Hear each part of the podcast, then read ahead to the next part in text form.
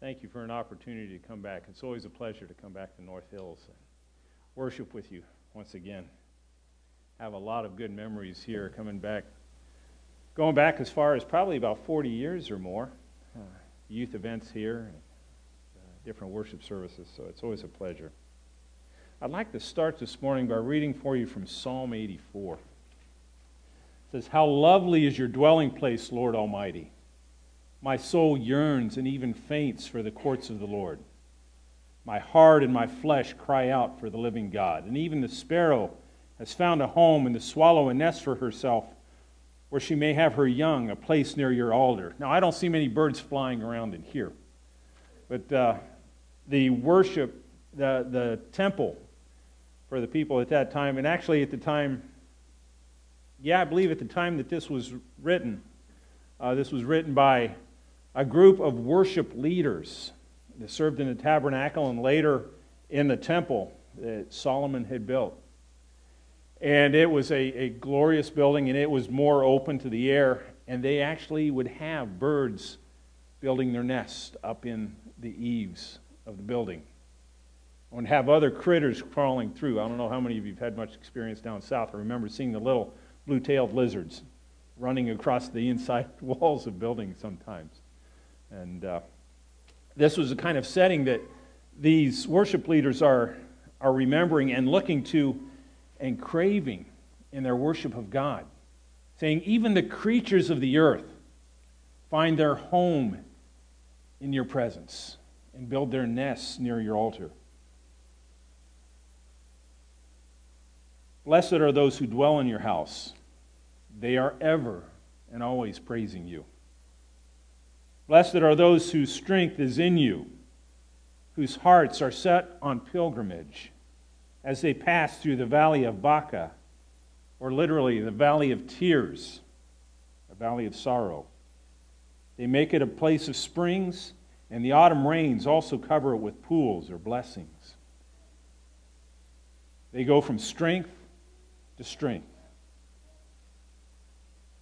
until each one appears before God in Zion. Hear my prayer, Lord God Almighty. Listen to me, God of Jacob. Look on your shield, O God, and look with favor upon your anointed one. Better is one day in your courts than a thousand anywhere else. I would rather be a doorkeeper, the lowest of the low, in the house of my God, than dwell with wealth in the tents of the wicked. For the Lord my God is a sun and a shield, and the Lord bestows favor and honor, and no good thing does he withhold from those whose walk is blameless. Lord Almighty, blessed is the one who trusts in you. Whether we like it or not, whether it comes easily or with much difficulty, whether we agree that it should be that way or not, relationships take a high priority in our lives. Relationships don't come easily for me. I'm very much an introvert by nature, and I find building relationships difficult, even with people that I'm with all the time. On the job, and I've learned this one the hard way on the job, no matter how good you are at what you do, if the working relationship that you have with those around you, and more importantly, with your supervisor and your superiors, replacement may well be coming. Whether voluntarily and you choose to leave and go elsewhere for looking for something more comfortable, or if that change is imposed on you.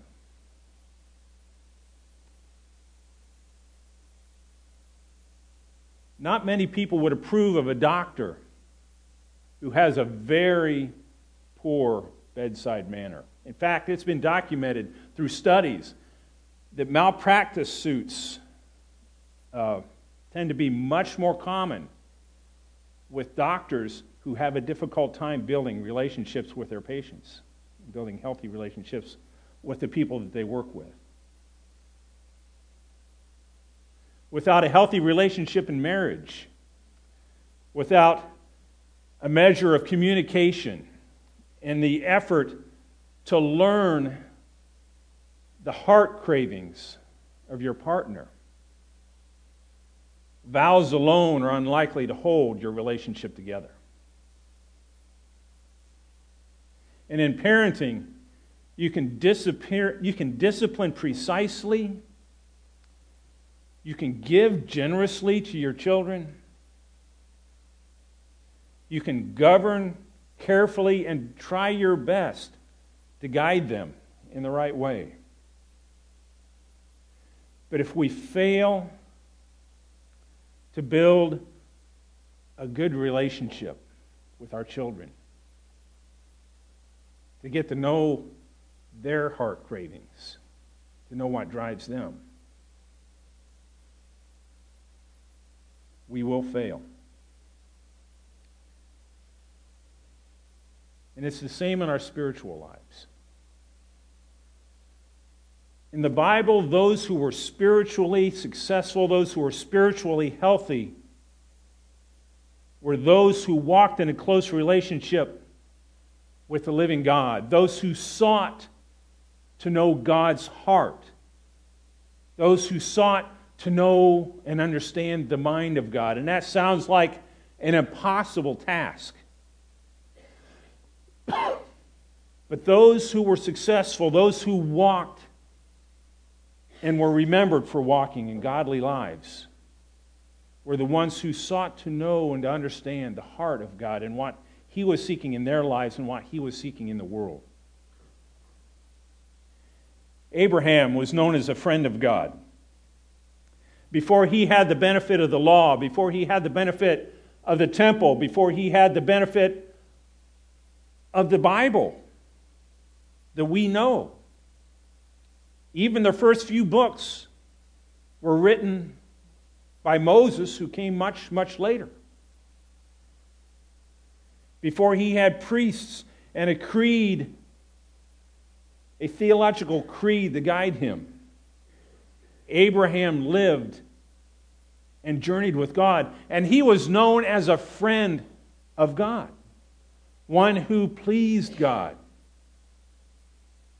Now, Abraham was far from a perfect man.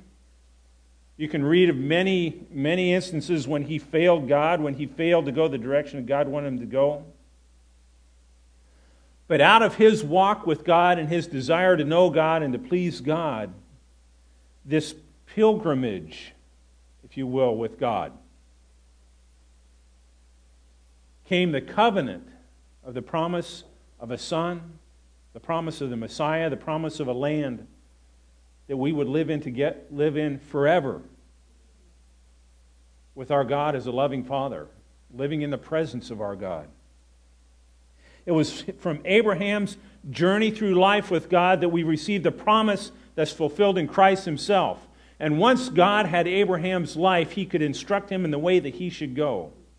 And the bottom line of our faith, biblical faith, is to have a relationship with the living God on the pathway of life. If you look in Romans chapter 4, and for the sake of time, I'm not going to go to those verses. It tells us what the Abrahamic faith is, the faith of Abraham, that God considered righteousness. Romans chapter 4, verses are in the teens.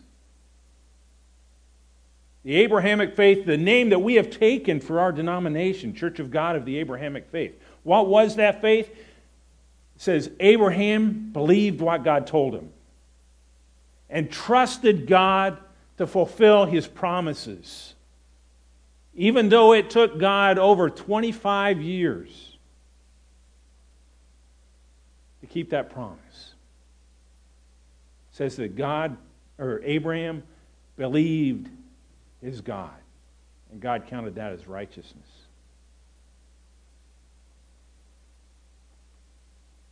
The psalmist called this kind of a lifestyle, Psalm 84, being on pilgrimage with God, passing through a life of trouble, through the valley of tears, a valley of sorrows quite often. and finding blessings there and becoming a blessing to those whom we encounter as we walk through that valley with our God. Micah chapter 6, the first eight verses, has become probably the defining passage in my faith. It's the place where I've found the simplest and most concise description of what God is looking for us, from us, in our lives. God recounts in the first few verses, God recounts his journey with the people of Israel, that he desired to journey together with them.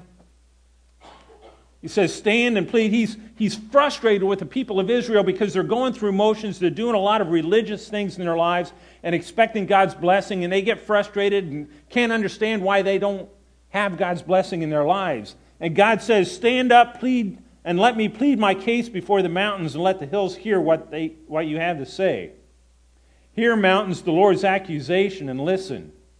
For the Lord has a case against his people and he is lodging a charge against Israel. My people, what have I done to you? How have I burdened you? I brought you out of Egypt. I walked with you. I redeemed you from a land of slavery. I sent Moses to lead you, and Aaron and Miriam, and my people remember that Balak, the king of Moab, plotted, and, that, and what Balaam, son of Beor, answered. Remember how they tried to trip you up and destroy your lives and drive a wedge between you and me. Remember your journey from Shittim to Gilgal, holy places, that you may know the righteous acts of the Lord. It says, Remember the walk, the journey that we've had together. The people's response were, What God, what is it that you want from us? It says, What shall I come before the Lord and bow down before the exalted God? What do I bring to you? Shall I come to you with burnt offerings, with calves a year old? Do I bring animals without number and slaughter them in your presence. What do you want from me, God? Will the Lord be pleased with thousands of rams and 10,000 rivers of olive oil? Do I even need to offer my firstborn child to slaughter my child before you? This was a common practice among the pagan peoples at that time to sacrifice their own children to try to please the gods. Say, God, is that what you want from me? The fruit of my body for the sin of my soul?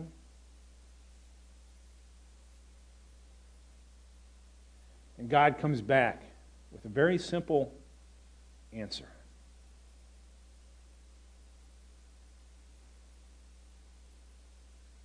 The prophet says here, He's shown you, O mortal man. He's shown you, people, what is good and what He requires from you. He only gives three things. Out of all of the law, out of all of the prophets, he gives three little points. He says, Do justly, do what's right. Do what's right by each other. Don't misuse each other. Love mercy. Be kind and forgiving. Don't hold grudges. And walk humbly with your God.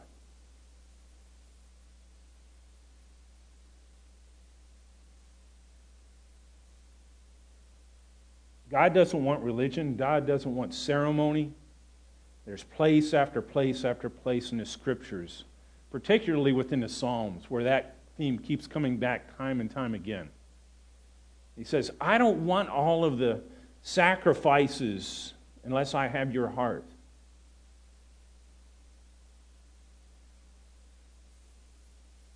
The people were looking for a program, a set of rules that they could check off, a checklist that they could say, I've done this, I've done this, and I've done this. Okay, God, you owe me.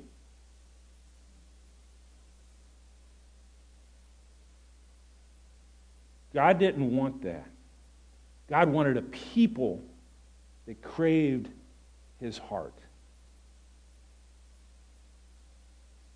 They were looking for a destination, a promised land, a glorious place that they could go and have a wonderful life free of pain, free of want, free of lacking food and hunger and suffering. They wanted the destination.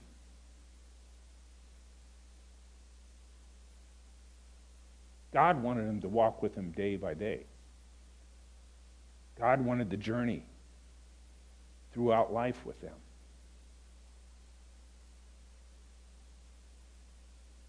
They were looking for a finish line. God was interested in the race itself. It's like sports. Life is not only about the end. Why is it? How many sports fans do I have here? How many of you enjoy enough to where you actually record the games if you can't watch it? What happens if somebody tells you the end of the score, the end of the game and a score before you get the chance to watch the game? It's not about the end. It's not about the final score, is it? You want to watch the game. You want to see the struggle. You want to see what they did to win or lose. You want to live the frustration and the glory. That's what God wants. It's not about the end. If that's all it was, baseball would only have one inning, golf would only have one hole.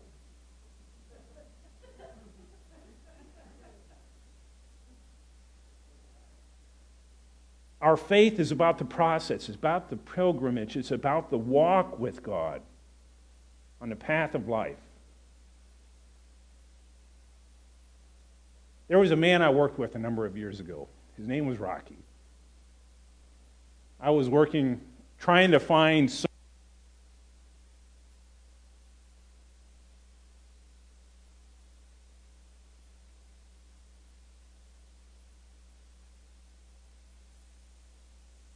they got what they deserved in the job. And he took care of me. He took me under his wing. He saw this young kid that uh, needed a lot of help. He said, Just keep rubbing on that die, Mike. Just keep rubbing on that die. Keep polishing it. And I said, Rocky, you know what's right and you strive for what's right and make sure everybody gets what is right and you take care of everybody else. You're a man of mercy. But Rocky, I don't see you walking with God.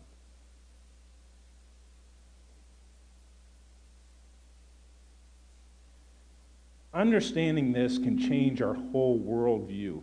And most importantly, our view of our faith, our view of our religion. The Bible no longer is just a textbook with facts that we have to memorize and stories we need to learn and lessons we need to learn.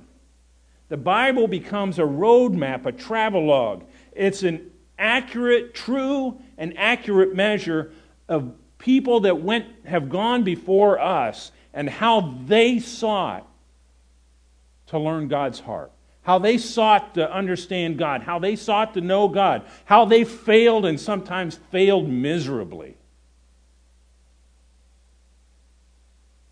but it's a description of their journey with God. Romans chapter 15 verse 4 says, "Everything was written in the past that was written in the past was written to teach us so that through endurance and the encouragement of the scriptures we might have hope." These stories, good and bad, successes and miserable miserable failures are all written down in there and there's some definitely some R-rated stories in there. but written to help us understand how people sought to know God and how God blessed that effort. And there are some people that are that God used that you got to just shake your head and scratch your head and you know, we've been going through the judges in our Sunday school class and talk about people like Samson. I mean, he was I mean, he's just something else. He was a piece of work. But God used him. God used him. The Hebrew word for the law, the first five books of the Old Testament Genesis, Exodus, Leviticus, Numbers, and Deuteronomy. That's the original Hebrew Bible. The Torah, the law. This is the most sacred of sacred to the Jewish people.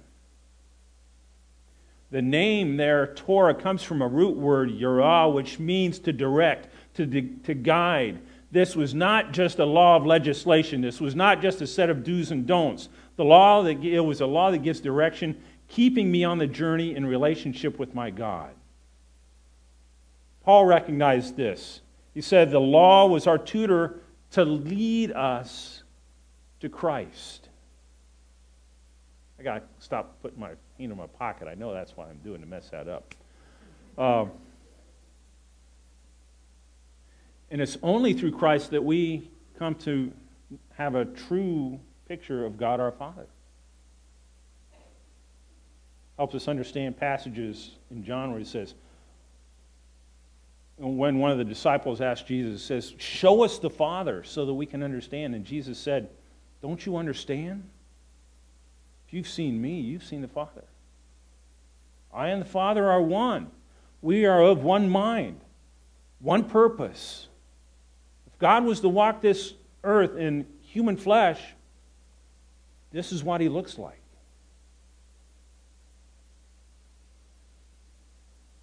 Sin is understood in more perfect terms. The word trespass, it sounds kind of an archaic word for sins, for doing things wrong.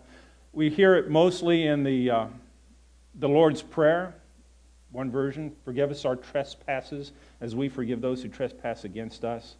It's the idea is to go astray, to wander from the path that we're to stay on, this narrow road. The most devastating result of sin in our lives is to lose fellowship with the Father. Even good, godly people can sin and can break that relationship with our Father. Still considered a child of God. My children disobey, do things that they know are not going to make mom and dad happy.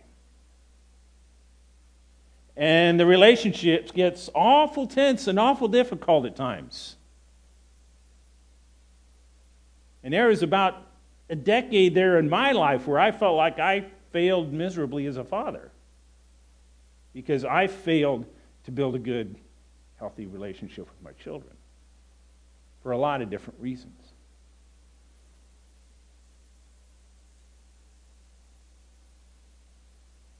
John chapter 1 first few verses. Christ came to give life, which was defined by fellowship with the Father and with the Son. It was a journey. Salvation is not so much an issue of getting my theology right, but rather an issue of my relationship. How is my relationship with my God? How well do I know my God, who He is, and what He's trying to accomplish in my life and in the rest of the world and the people that are around me?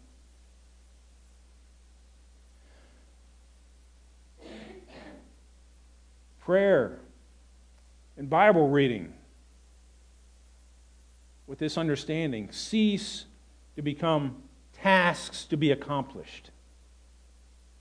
They're not homework that we have to do to be able to get a good grade. They're not just assignments to be completed. Prayer and Bible reading are a conversation with my God that enables me to know Him and to know His heart. This is how God speaks to me. Prayer is me putting myself in a place where God has the opportunity to speak to me.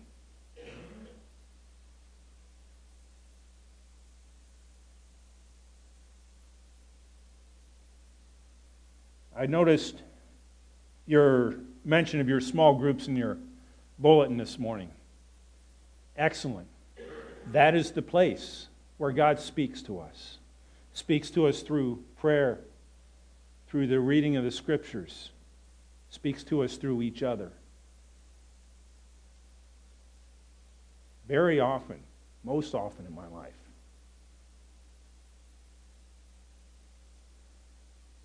God's voice Sounds an awful lot like you guys.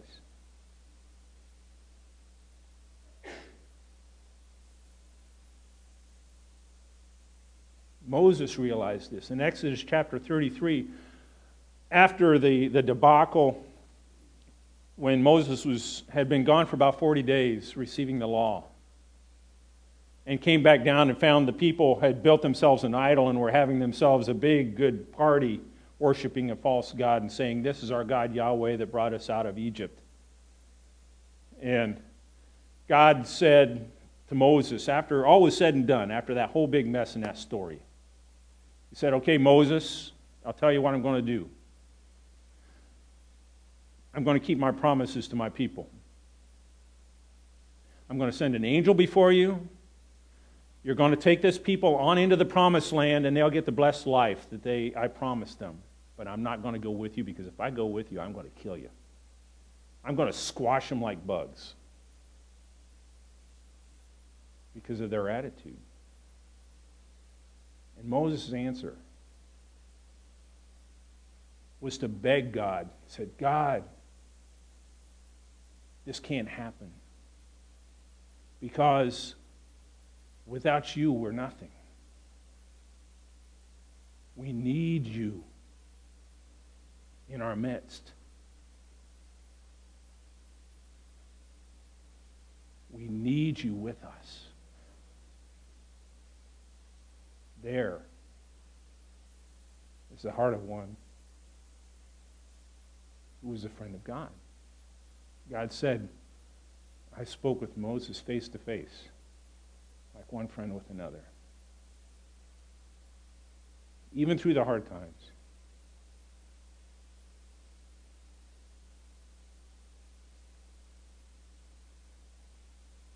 Knowing that relationships at times are difficult.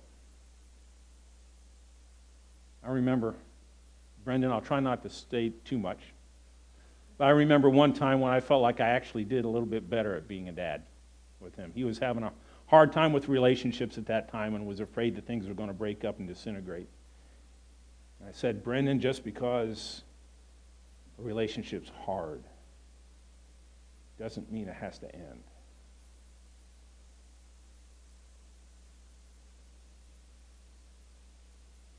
It's all about going through the valley of tears and sorrows.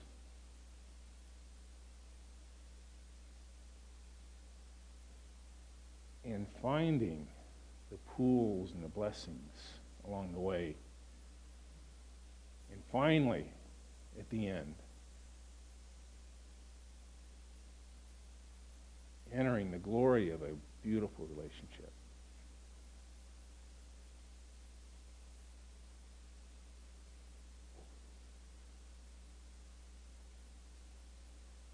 That's the journey of our faith.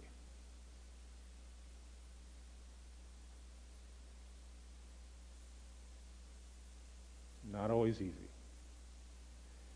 There's times when it feels like it just can't continue.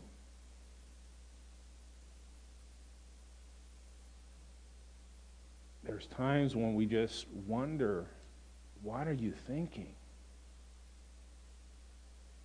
What was I thinking?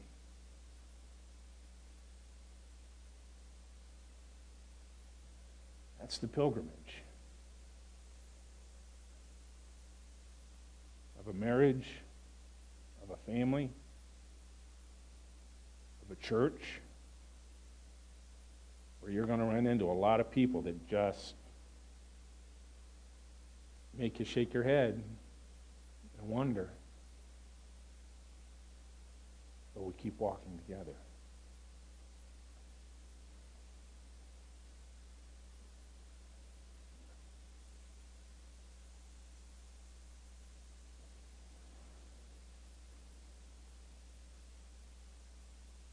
Jesus said, I am the way, the truth, and the life. No one comes to the Father except through me. He was able to be accepting of others where they were because he knew where they were going and where he was taking them. Jesus was so forgiving because he intended to bring people along to where he knew they could go if they followed him and stayed close. And Jesus was so faithful because he wanted to set the pace for the journey for the rest of us. Will you walk together with God, with Christ, and with each other? On this journey, this pilgrimage, until at last, at last, we enter the presence of our God and our Father.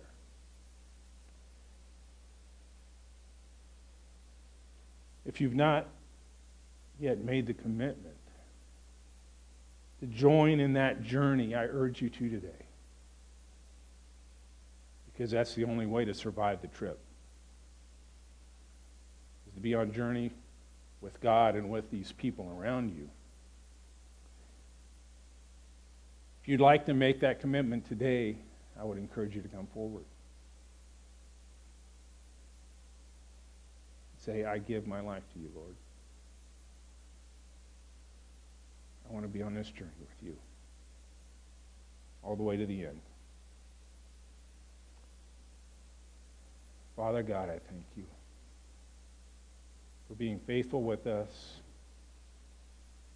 for walking with us, for your mercy and your grace, and your forgiveness, and for Jesus Christ, that we might know you as a loving Father not a condemning God. Work in the hearts of this congregation, the hearts of these people. May your spirit move here in a mighty way to touch these lives and to touch this community. In Jesus' name I pray.